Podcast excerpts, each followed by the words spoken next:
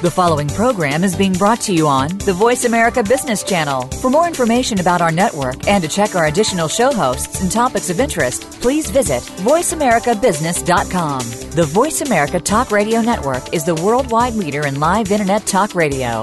Visit VoiceAmerica.com. The views and ideas expressed on the following program are strictly those of the host or guests and do not necessarily reflect the views and ideas held by the Voice America Talk Radio Network, its staff, and management.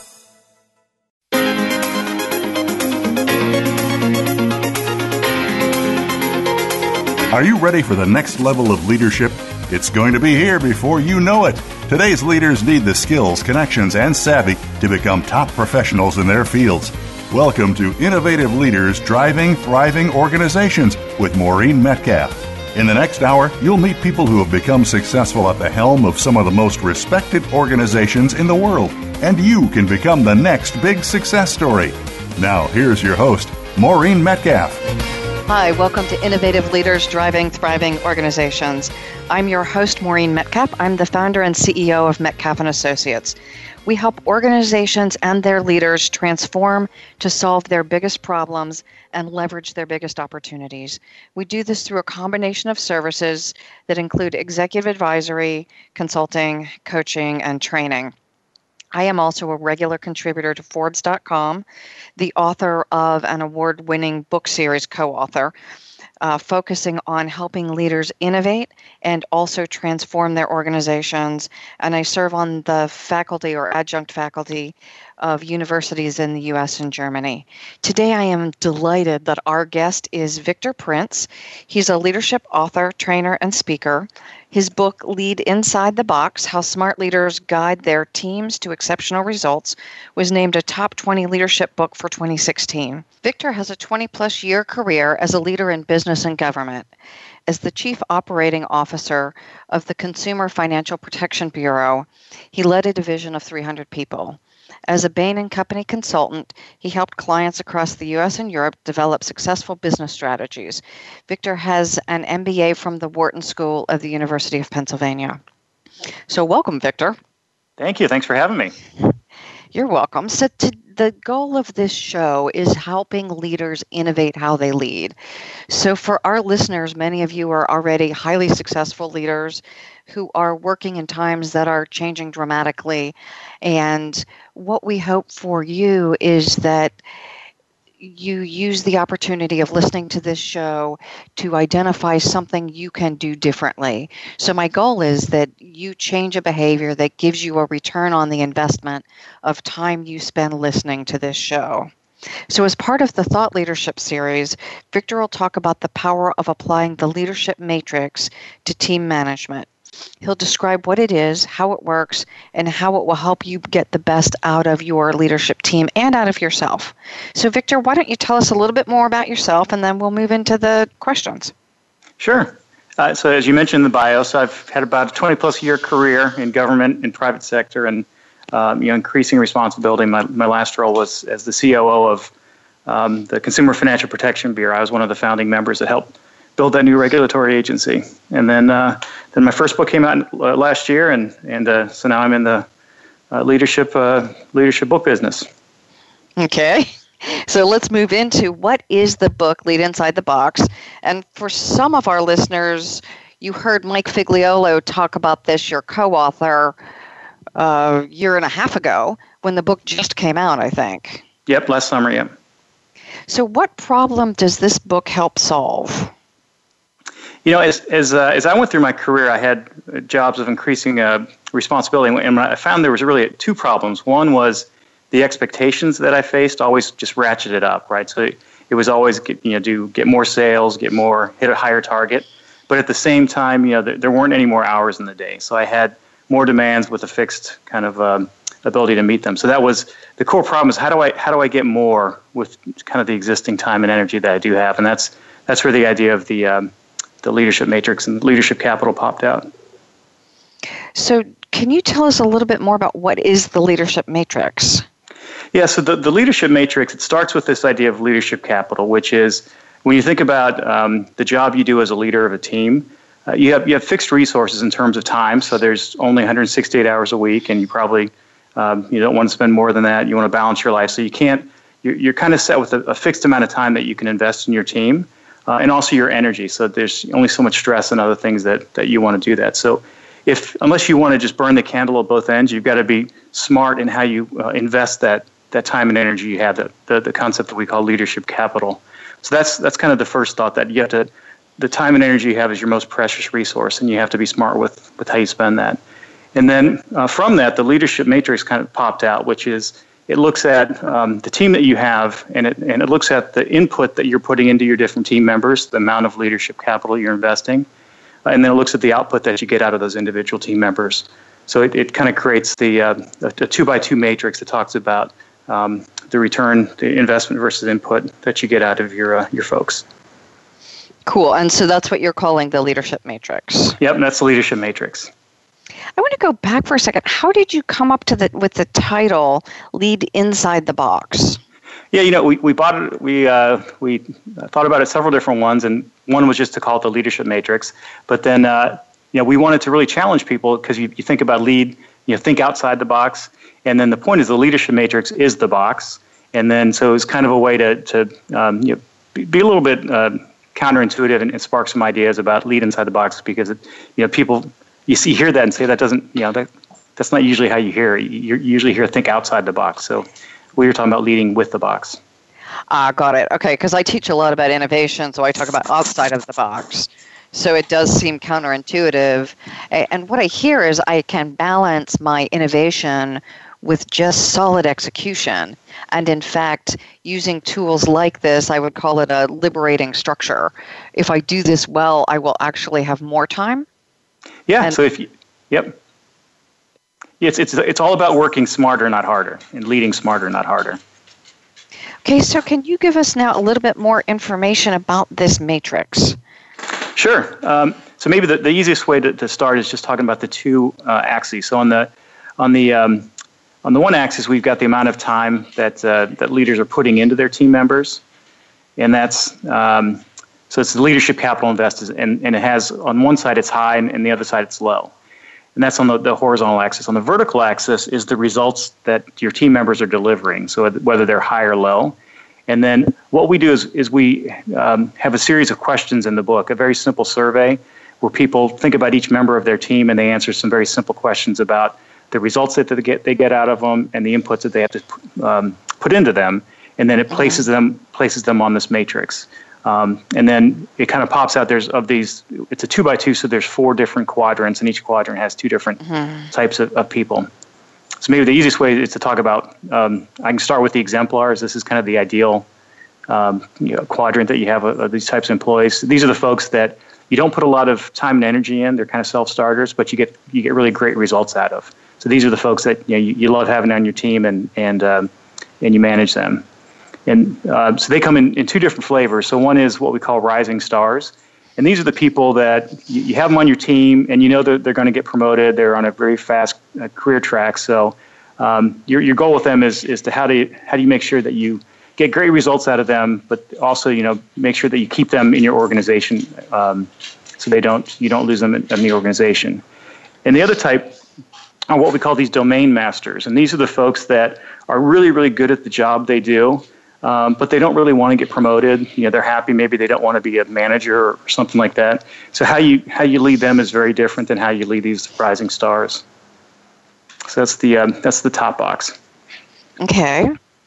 Um, so, so it'd be nice if we could just stay in the top box and that's all we had. But uh, presumably there are three other boxes in this quadrant matrix. Yeah, you know, it's kind of interesting because one question I always get is, well, geez, why don't why don't we just you know hire only exemplars, these rising stars and others? And and the answer to that is, you know, it'd be great if you could, but in the real world, you you often end up inheriting a team, and you don't have the luxury of you know of waiting a year or two to re, to you know recruit the ideal team. Um, you kind of work with what you got. So that's that's one of the benefits of of having this um, um, the framework like this because you know just sticking with that exemplar box for a second. So it's great that you have these folks, but they do need leadership from you. So with the with the domain masters, for example. Um, it's really easy to neglect these folks because they're not they're not asking you for promotion. You know they're really good at what they do, but you, know, you can kind of forget to make sure that they know you appreciate the work they, they do. Uh, make sure that you, you um, do things like um, help them clear hurdles and, and other things so, that, so they enjoy the work they're doing so they can stay there forever and keep producing these great results for you. So that it's an easy trap for leaders just to kind of take them for granted that that's one of the points in the book about here's what they do need. They're not they're not squeaky wheels, but they do need they do, do need different things from you. And the same thing with, with rising stars. It's kind of interesting there, which is um, it's counterintuitive, but one of the things you need to do as a leader there is kind of acknowledge that they're not going to be in, on your team in that role forever. They're they're on a trajectory up, and your role is it's it's it's basically to help them leave your team in some ways. So they're going to leave your team because they're going to get promoted. They're going to get uh, somewhere else. But what you want to do is you want to make sure that you find chances for them to grow either on your team or somewhere else in your organization, so they don't you know, have to leave your your whole organization to get that bigger growth opportunity. So that's kind of the you know, some of the insights on how to lead these different types, and that's just in that that top box.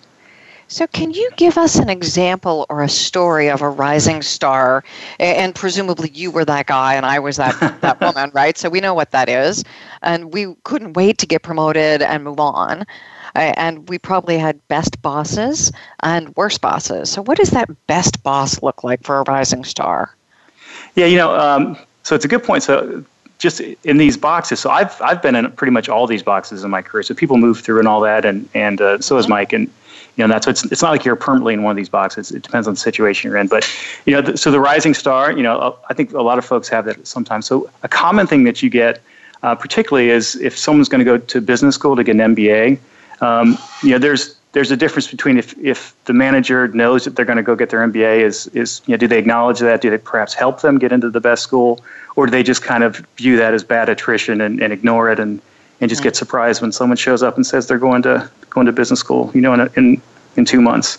So that, that's a common one that you get, you know, with particularly with folks at the beginning of their career. Treating it as disloyalty or treating yeah. it as a great opportunity, mentoring. Yeah, so you know, with me, when I you know I worked for a few years before I got my business my, my MBA, and and uh, my organization um, you know, they, they kind of said, you got an open door here. You know, we'd love to have you come back. You know, we understand if you don't, but we'd love to have you come back. So that was, that was kind of a good way to do it versus saying, oh, I can't believe you're being disloyal. So that's one example. okay. yeah, and again, we've seen, because it's expensive to train and launch people. And to your point, we interviewed Thai Lee, one of um, who runs a a company, SHI International, and she talked about, especially with millennials, because they change jobs more often, that they'll they will often come to SHI, they'll get great training, they'll go off to their next thing, and pretty often they come back they've learned more they're more well rounded i think some of the large consulting firms are now experiencing that as well we leave yeah. go work for clients and then we come back yeah, and it's it's a big thing. You know, I worked for uh, Bain and Company, the big consulting firm, and mm-hmm. they, they kind of they know that's going to go on. They in fact they view it as a success when they've got people who get you know, recruited away by their clients rather. So they they do a good job of building an alumni kind of feeling for that to say, hey, you once you're in the Bain family, you're always in the Bain family. Would love to have you come back. Um, and it's it's smart not just because they might have these folks might come back to be workers at Bain someday, but they they also could be clients. So investing in that alumni relationship is pretty useful with Rising Stars. And that was true with us at Accenture as well. That that yep. they wanted us to become clients because the assumption was we would hire our old firm. Yeah. Right. It's kind of a a brilliant option to build business. Yeah. Yeah, in, many ways, the whole the whole consulting industry is built on how do you manage rising stars. In some ways. Well, and for many of us, those rising stars have opened doors for us in other ways as well. They'll help us recruit staff you know, as they go on, that those relationships are awfully valuable. Oh, you bet. In fact, that's one of the things that um, that we talk about in the book too, which is a really useful thing with your exemplars, both your rising stars and your domain masters, is getting them involved in recruiting and training. Because one thing you find in, in the world is A team players like to work for A team. They recruit A team people, but mm-hmm. it's but B team players tend to recruit C team people. You know, because they maybe they view them as competition or others. So if you can get your, your exemplars out there representing your organization as you recruit, that's a real big asset to get those those to find other rising stars. How about domain masters? Do you use them in recruiting also?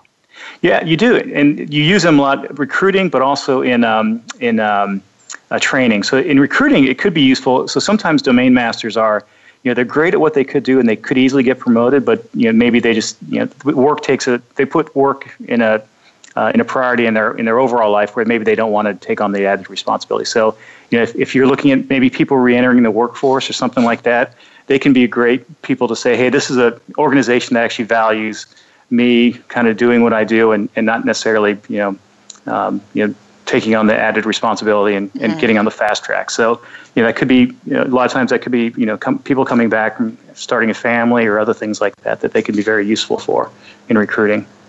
So it sounds like as a domain master, that could be a temporary. So I have, um, we recently put my mom in assisted living. Mm-hmm. I, I needed to refocus for a period of time because there was a significant process and I was managing it, and that just had to happen. So at that point, I probably would have fallen in the bucket of domain master that I only had so much to give, and beyond that, it was family. Yeah, because it you know it's a lot like you know good organizations won't say hey you're you know you're one of our top players and we need you to take this next job you know, managing you know a bunch of people or whatever. So some people just don't want that or, they, or it doesn't fit in with them right then. So. It, being able to figure out how to lead those folks and recognize they have those needs, um, you know, it's something that it's not always common sense that the companies do. Cool. So this is really helpful. We're going to go to break now, and we'll come back talking to Victor Prince about the other three quadrants, those that are not exemplars. Join us momentarily.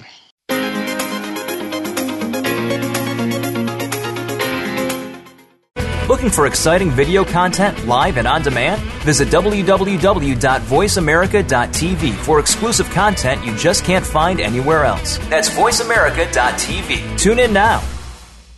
Metcalf and Associates is a management consulting and leadership development firm dedicated to helping leaders, their management teams, and their organizations implement innovative leadership and business practices to help create market differentiation necessary to thrive in this rapidly changing environment. As the author of eight award winning leadership books, Maureen Metcalf and her associates are positioned to help you and your organization grow and thrive. Visit metcalf associates.com. Maureen is ready to discuss your needs and tailor a solution to meet your needs through her expertise in keynote speaking, leadership coaching and training, transformational and organizational growth consulting for your business, we can help with facilitated leadership retreats, organizational planning, culture alignment, individual and organizational assessments, online leadership development programs, and one on one or corporate wide leadership development sessions. Move forward with Metcalf and Associates. Visit metcalf-associates.com. Become our friend on Facebook. Post your thoughts about our shows and network on our timeline. Visit facebook.com forward slash voice America.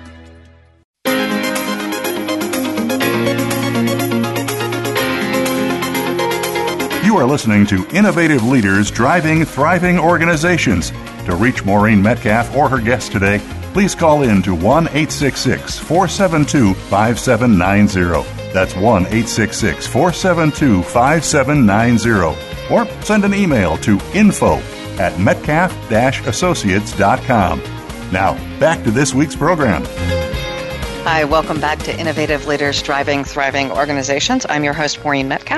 Today we are uh, joined by Victor Prince, and he's talking about his book, Lead Inside the Box.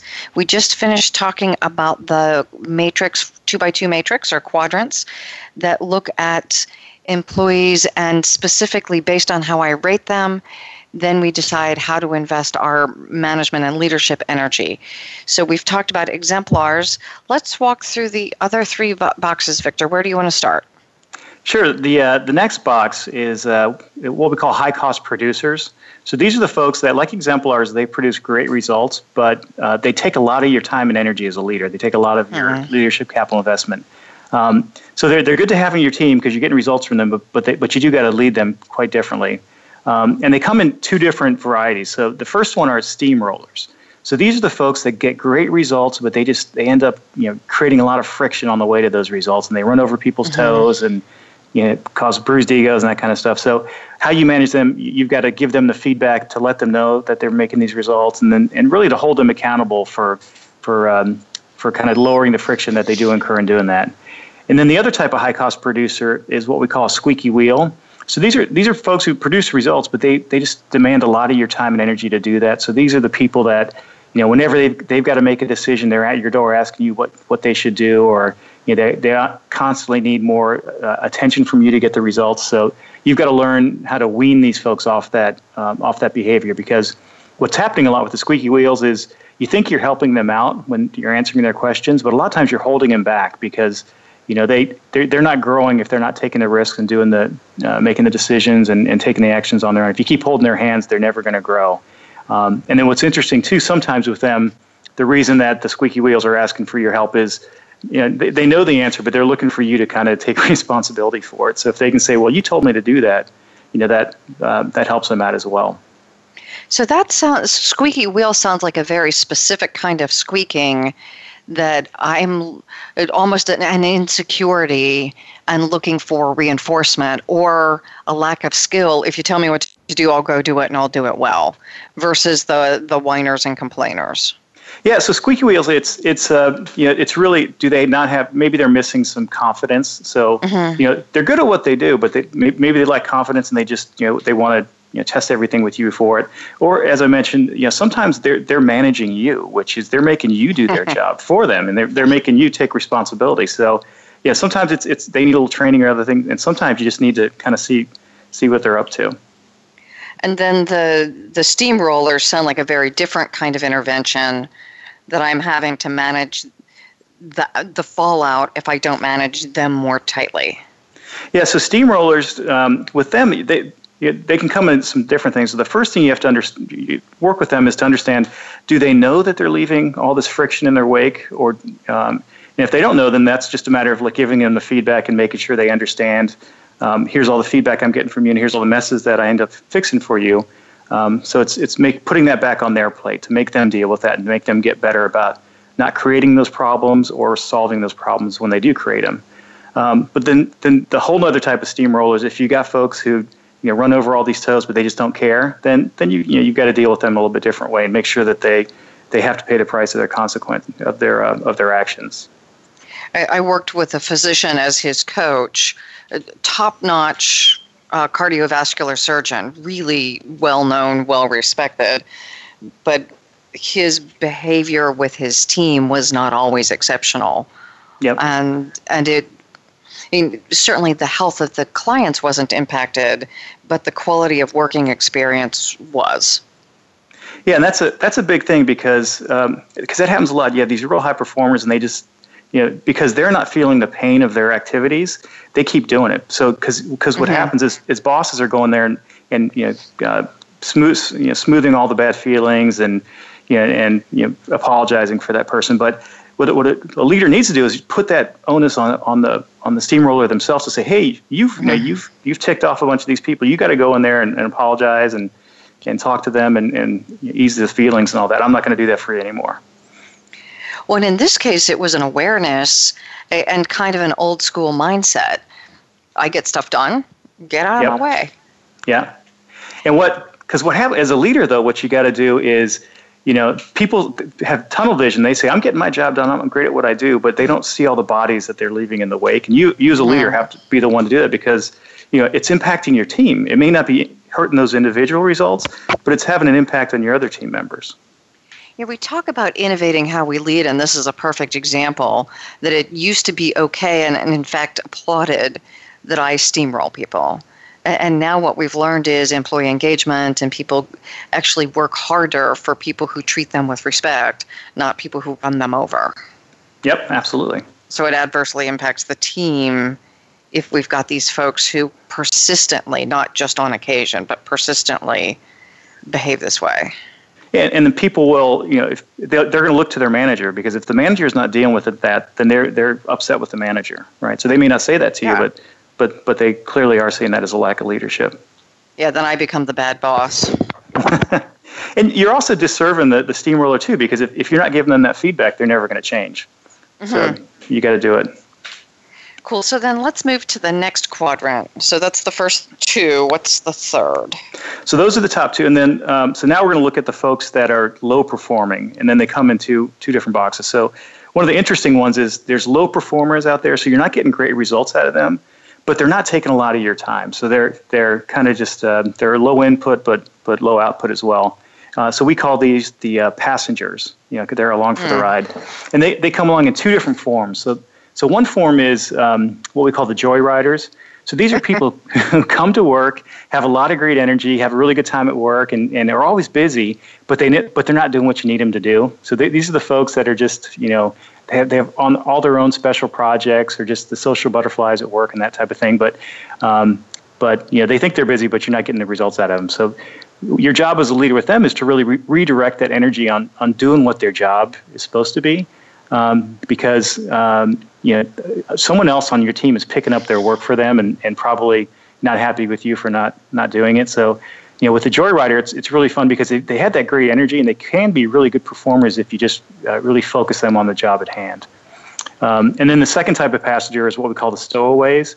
So these are interesting ones. These are the folks who show up to work, never get in trouble, keep their head down. They're just there to, to keep a paycheck, but they, they don't produce any results, but they just, you know, they're, they're trying to stay out of everyone's way uh, and just be invisible. So with these folks, uh, the key is to engage them because even though, you know, they're not taking a lot of your time, they're not causing problems, um, they're taking up a role on your team, a staff, you know, a staff position that is not producing. And, and you need to have that produced because um, someone else is making up for their slack. So you've got to engage these folks to say, hey, you know, here's here's the job that we have for you, and here's what you're producing. You know, we, we need to have you produce this level, and, and you, I'm not going to let you slide anymore, and just be very upfront with them because their team members know they're not producing, and, and they're you know they're looking to their leader to fix that.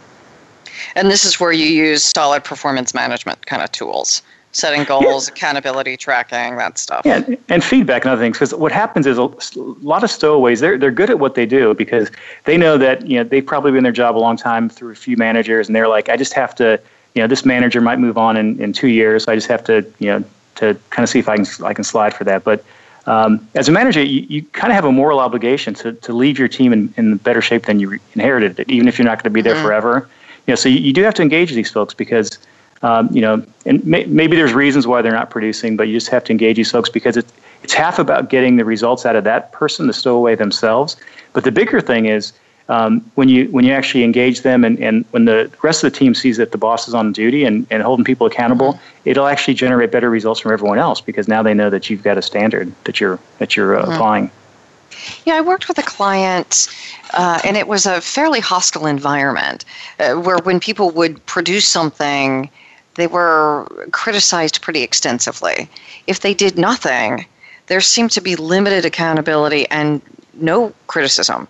Yep. So I saw people who had been incredibly talented early in their careers, I think turn into stowaways just because they had a boss who would scream and yell and belittle and and some of that stuff. And so the team became fairly hostile to one another. Yeah, that's unfortunate. Yeah, because it, it's sad because you know stowaways. You know, at some point they, they got their jobs. They're probably they probably do have skills and all that, but they just you know they've lost motivation or or whatever. So it's just it's just really engaging them to say, hey, what's up? You know, what? Why aren't you why aren't you doing why aren't you doing your job? Let's talk about that and figure out how we fix that. Let me give one example just because it stuck out to me so much. Um, it was an IT organization. This was one of the directors. On the 360 under Gets Results, he had like a 3% out, one out of 100 scale. He had like a wow. 3. So wow. really, really bad. And yet, in his spare time, and I know he wasn't doing this at work, he ran a charity that was um, raising money to cure cancer, and he was raising several hundred thousand dollars a year. So he had the capacity to do stuff.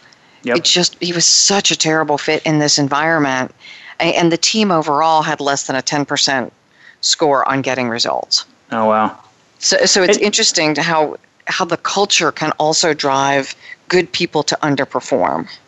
Yeah, and you know, at, at the end of the day, I think people want to be good at their jobs. You know, mm-hmm. I think they want. Mm-hmm. You know, so it's like if you can help them, you know, if they know that you're going to hold them accountable, in some ways they, they might be happy because they, you know, they want to be good at what they do. This gentleman, I'm sure he is good, was good. I'm not working with them anymore, um, and presumably was in a bit of a quandary at work because of the environment. Well, and he left. So that would say he was in a quandary and he found some place where he could contribute significantly more. So that's the ultimate measure of does this work for the stowaway? In Yep. that one case, the answer is no. Yep, yep, Yep. For other people, they may be happy hiding away. yeah, yeah. So let's go to the fourth one then. Sure. The fourth box are folks that don't produce uh, the results that you need, but they take a lot of your time as well. So it's kind of a, a, a double whammy. Uh, so we call that box the detractors because they're actually they're detracting from the overall results that you get from your team. And they, they come in two forms. So one is, and it's really a question of, of do they have the skills or is it skill or will?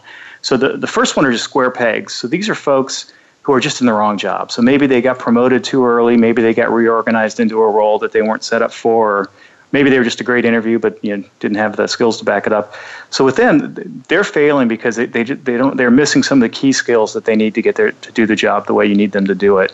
So with them, it's all about mapping out here's the job that, that you're in, here's the skills that you need. Let's talk about you know where do you have gaps because because you're, you're not hitting the results you need, and then working with them to get um, to get them on a development plan to say you got to build these skills really quickly, um, or because the you know the, the path that we're on now is not sustainable. Because um, if you're a square peg, once again, people want to be good at what they do, but also in today's environment, you know, oftentimes you're one reorganization away from um, you know from being the, the person kind of who doesn't make it through a reorg or, or or downsizing. So you actually owe it to square pegs to kind of be aggressive with them and tell them that you know you're, you're not sustainable. We got to we have to fix this now. We got to put a set a time limit on that.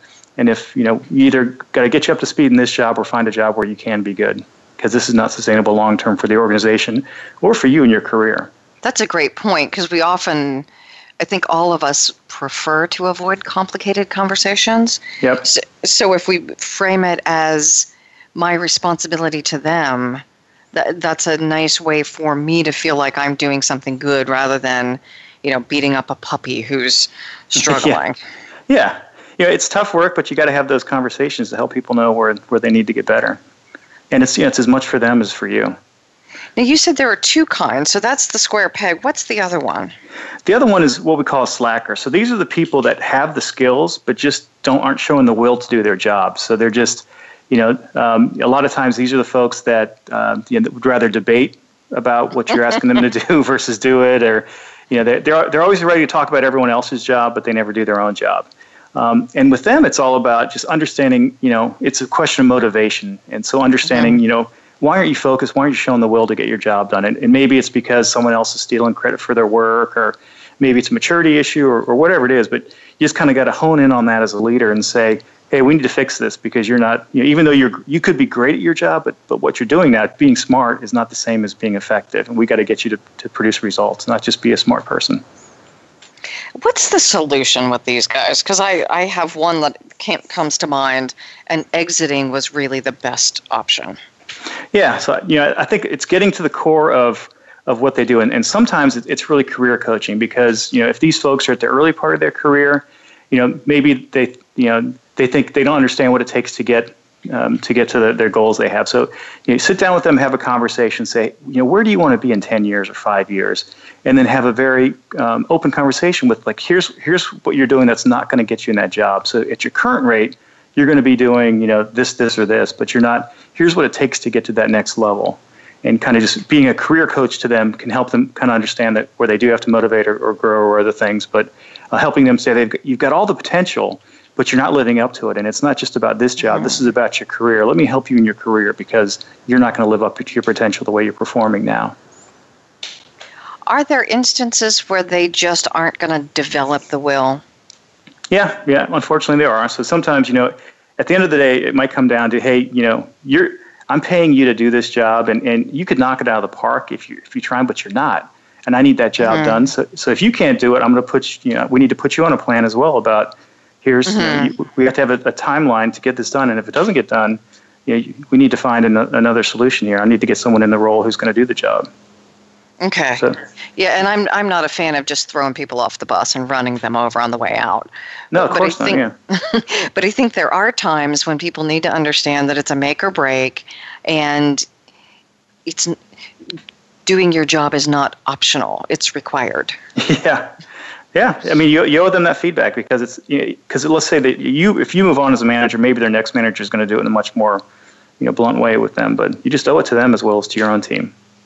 You know, I've coached senior executives who they ended up getting exited because they didn't have these conversations. Like you've yeah. got a, just a team of people who aren't living up to potential, so you're not doing your job, and you're out of here, and we're going to get someone who can do it. So, Absolutely. from a leadership perspective, it seems imperative that I manage or I get kicked out. Yeah, and also think about it's it's the other members of the team who are impacted as well. Because if you've got you know, if you've got a slacker who's just driving everyone else nuts by criticizing their work but not doing their own job, mm-hmm. you know, it's like you can make everyone else's life better too by by addressing you know by addressing head on that slacker issue. There's some interesting statistics, and I'm not going to remember the numbers, but uh, basically, your poison pills really da- damage the morale of a whole unit pretty quickly.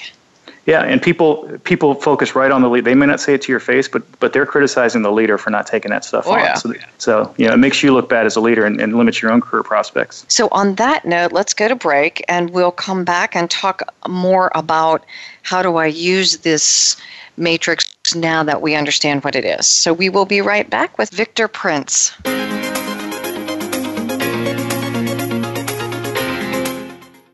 Looking for exciting video content live and on demand? Visit www.voiceamerica.tv for exclusive content you just can't find anywhere else. That's voiceamerica.tv. Tune in now.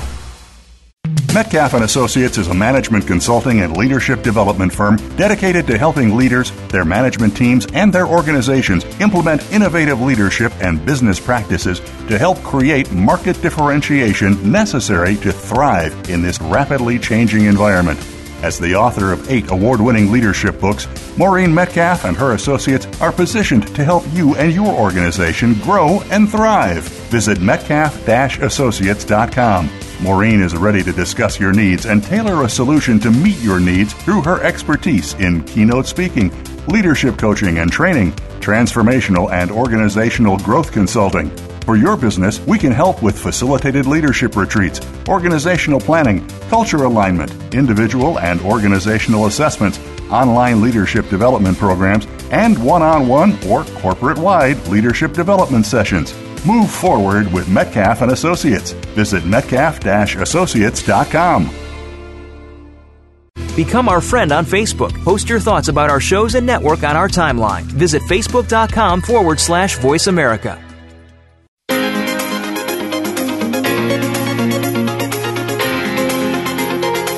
You are listening to Innovative Leaders Driving Thriving Organizations. To reach Maureen Metcalf or her guest today, please call in to 1 866 472 5790. That's 1 866 472 5790. Or send an email to info at metcalf associates.com. Now, back to this week's program. Welcome back to Innovative Leaders Driving Thriving Organizations. We are with Victor Prince and talking about the book Lead Inside the Box. Uh, Victor has just walked us through the quadrant model, which is the box, and the type of performers in each of the categories. So now let's shift to how do leaders use this every day? Yeah, that's a great question. So um, there's a lot of different ways that, that leaders can apply this tool to, to help them do their job better. So, um, so one example would be, um, you know, let's say you're taking over a new team and you, you, you look at your the, the, tool allows you to look at your team as really a portfolio of different talents. So by by assessing each of your team members here you can understand all right i've got this mix of you know i got some folks who are exemplars i got some folks who are passengers and and you know you, you probably got a mix of, of different types on your team. And then you can figure out where you're going to uh, dial down your time and energy in some quadrants to be able to invest in, in other quadrants to get the most out of your team as a whole so, for example, if, if you've got if you figure out by doing the assessment that you got some domain masters on your team, you might say, you know what, I'm I'm going to be more hands off with them, uh, so I can spend more time really helping turn around some of the uh, you know the square pegs or or the stowaways or others because that gives you two benefits. One is you know you need to spend more time on those folks that are struggling, but also by dialing back on being less hands on with your domain masters, you might actually make them happier too. That you're not that you're not wasting a lot of their time or, or kind of micromanaging them. So that's one that's one scenario when you take over a new team. Okay. Uh, other thing, you know, organizationally, you can use this as too. Um, so, for example, um, in your in your organization succession planning. So, if, if you if you use this tool to to figure out that here's where the rising stars are within the different teams, that can be a very useful thing about identifying now people who might uh, might need to go on to stretch roles, or if, if a if a leadership job opens up, you've got kind of that list of candidates that are in lower level jobs now, but they're rising stars, so you can start grooming them to take over the bigger roles in your organization, and and that's very important because you know these rising stars they they're they're on a career career trajectory, they're going to get promoted, but if, if you don't give them that growth opportunity in your company or your organization, they're going to look elsewhere, and, and your company might actually lose them. And as a manager, as a leader, that's a really bad uh, thing to be known for of, of losing high talent on your team. So applying this to, to find those growth, the stretch areas, stretch roles are, are a very important thing. Okay, so those are our exemplars then. Um, let's move into the second category. Yeah, so the other the other piece you, know, you can use these. It really helps create these really good individual development plans for people because when you when you get a sense of what box these your folks are following in, now it gives you a very tailored uh, approach on what you need to do with each of them. So if you've got you know if you've got some folks who are the square pegs or detractors, you can very much focus on all right. We need to have a plan on how you how you um, get get up to the skills you need to do, get to the results that you need to be producing, and, and we need to kind of manage that as a job. We need to turn you around, and I need to be very active as a manager in doing that. Um, versus, you know, with with um, you know, with, with, if you look at your um, your high cost producers. So now, once you understand that they're a steamroller or they're a square peg, you can have a very action oriented, very specific development plan for them to either, you know, stop doing some actions they're doing or build some skills or or kind of do different practices that they're doing. So it, it gives each one of your you have a very different leadership approach with each one of the, the different types of people on your team. Okay, so that's great. It gives me an opportunity then to tailor the approach and the amount of time. Yeah, because you know one of the one of the reasons I wrote this book, and, and Mike and I wrote this book, was that we said, you know, over years of leading teams, you started seeing the same patterns. You know, so geez, that uh, you know the, the, the issues I'm having with Victor today look a lot like the issues I had with you know with Joanne you know five years ago, and and if you know if I can take the lessons I learned from that and more quickly apply them, it helps you know you and it helps the person as well. So it's it's really benefiting from all the experience and, and giving a framework to more quickly apply that experience that you have from your past. I, I like that there's a concise framework, right? That I can drop my names into it, understand they're going to move around a little bit, and build a plan that allows me to more effectively manage them and through that liberate time and, and accrue, improve the efficiency of the time I do spend with people. Yeah, yeah. In many ways, kind of one of the neatest reviews that we got from the book was from uh, someone in Forbes magazine, and they said this this model does for uh, people management what the if you remember the old cash cow dog oh, yeah, and star. And strategy. It's like yep. yeah, they said this this does for people management what that does for cash management of, of companies. So if you think about it a big portfolio. If you're a company, you got to figure out where to spend your cash. You know, this is the same thing. So, you know, if you can dial back a little bit of time from from some folks to invest more in others, you get a better overall return. I'm just thinking of the images of cows and dogs and strategy maps. I've seen those on, so we don't do that to our humans, though, right? Yeah, and then you know one other one other point I always try to make with with the in talking about the book is so these what we're not doing is we're not labeling people to say oh Victor is a square peg and he's always going to be a square peg and that's a bad thing. It's more about you know these are performance patterns. So in the current situation that they're in, this is the performance pattern that this that you know, each person's exhibiting, and it's all about how to get them to a better place to help you as a team, to help them in their career and other things. So it's it's not about put, putting permanent labels on folks. And, and as I said, I, I, I've been in most of these boxes you know, throughout my career, and I've moved around. Really, you were like a stowaway? uh, Maybe not. Well, you know, like you know, when when you're uh, when I was about to go to business school, you know, you, you kind of uh-huh. lose motivation if you know you're not going to work somewhere anymore, and so you know, there's there's chances you can be in different places. Okay, so it sounds like another use of this is as we're looking at where do we invest our coaching dollars if, if we're an organization that does coaching. Absolutely, because if you know if you look at because uh, it not only does it it very specifically says this person needs to be coached on this is their area that they need to be coached on so it, mm-hmm. it kind of helps you focus the coaching first but then it also you, you might want to say you know what um, so some particularly like slackers so if you could unlock the motivation you might have a you might have a rising star in your hands so you you know you might you might say you know what we're going to vote invest like you know some sort of behavioral coaching in them versus your square pegs. Maybe invest. You know, they just they need some basic skills training, so you can make mm-hmm. smarter choices about what types of investments you need to make in all your different folks. Yeah, the example I gave of the leadership team, where where as a collective they were below 10% on their productivity numbers. It certainly gave us an idea of where to invest and also where to correct some leadership issues. Absolutely, absolutely. So it sounds like if I aggregated and looked at a team or across my teams, if I have folks who who have concentrates either in the high area or the low area, it tells me where I should be rewarding or helping leaders improve their own efficiency.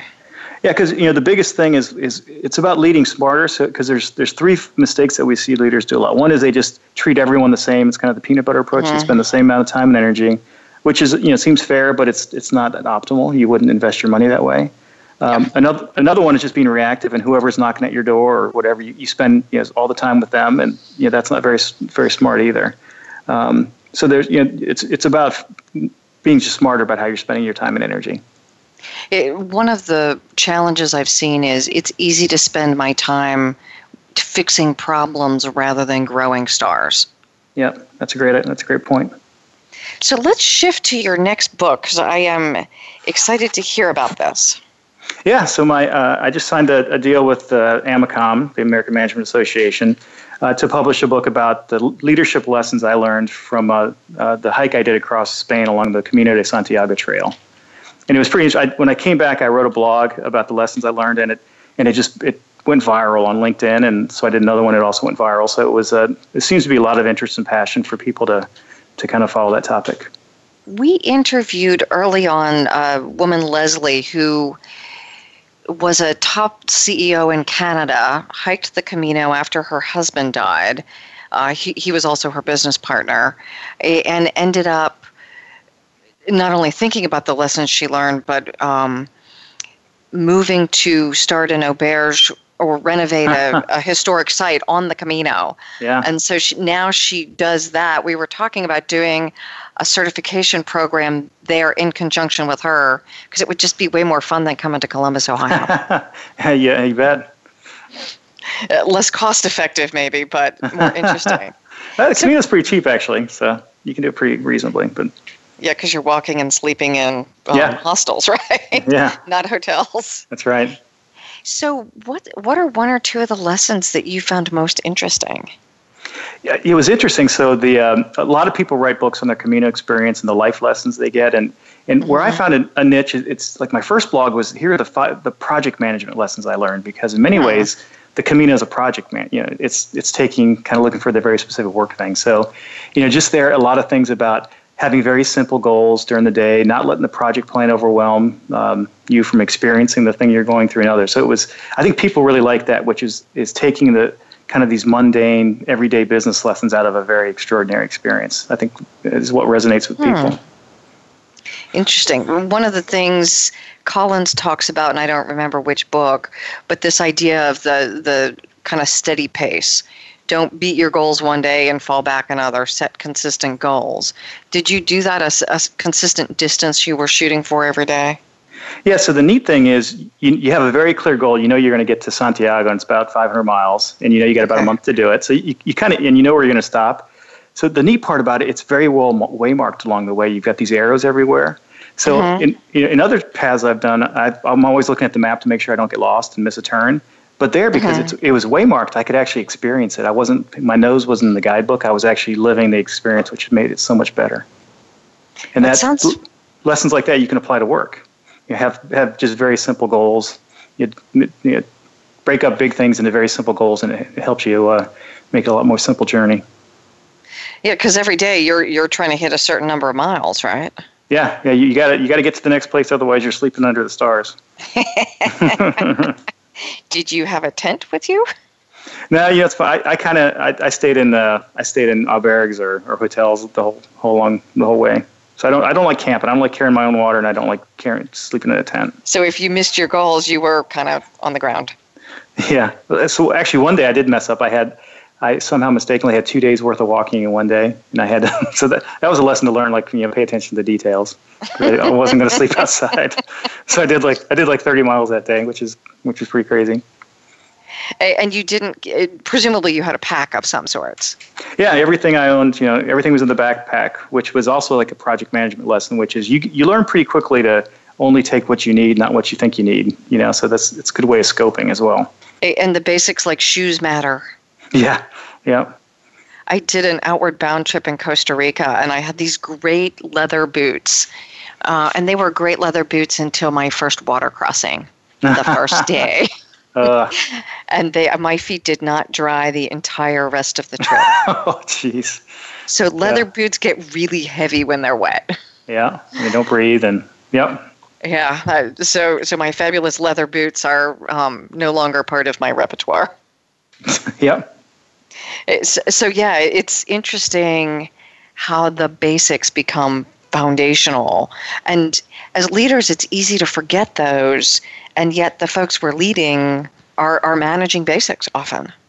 Yeah, because it's, it's easy to get distracted by the fancy new technology and all that. When mm-hmm. and sometimes it's do applying the 80-20, figure out the 20% that's going to make 80% of the difference, and just be really great at that. Have the best shoes, have but you don't need all the bells and whistles. Just focus mm-hmm. on the few things that are really important and, and, get those really right. That's a great way to wrap up. Focus on the few things that are really important and get them right.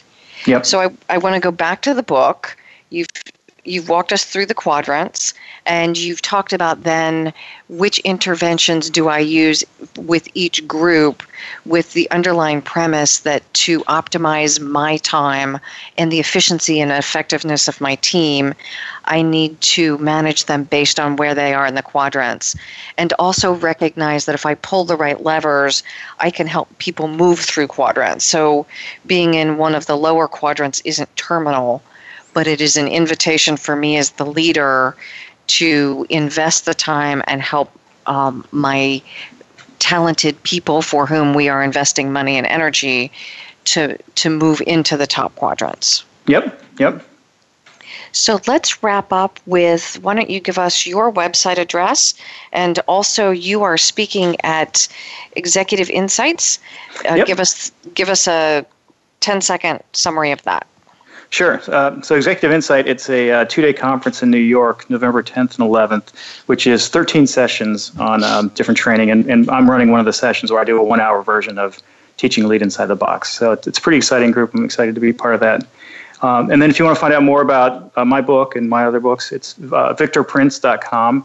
Uh, it has a lot of links to great places. And, and there's even a link to, we have a tool at our book site where you can do a, where you have the questionnaire that you can use to apply the leadership matrix to your own team. So it's a, a free tool that people find pretty valuable. Perfect. Thank you so much. So, this was Victor Prince, Maureen Metcalf. I hope that you heard something today that you can apply with one of the people you manage, or if you happen to be in one of those boxes yourself, how do you, if you're not an exemplar, what can you move to move to the exemplar box so not only does my boss manage me, no matter what level I am in the organization, how am I managing myself to ensure that I am accomplishing the best I can accomplish at any given point? So thank you for joining us. I hope to hear from you next week.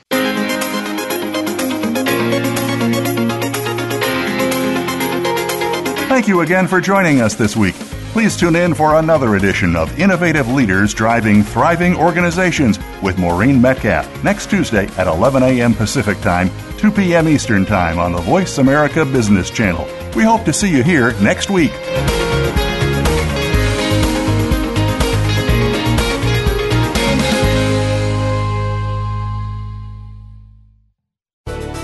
Thanks again for listening to the preceding program brought to you on the Voice America Business Channel. For more information about our network and to check out additional show hosts and topics of interest, please visit voiceamericabusiness.com.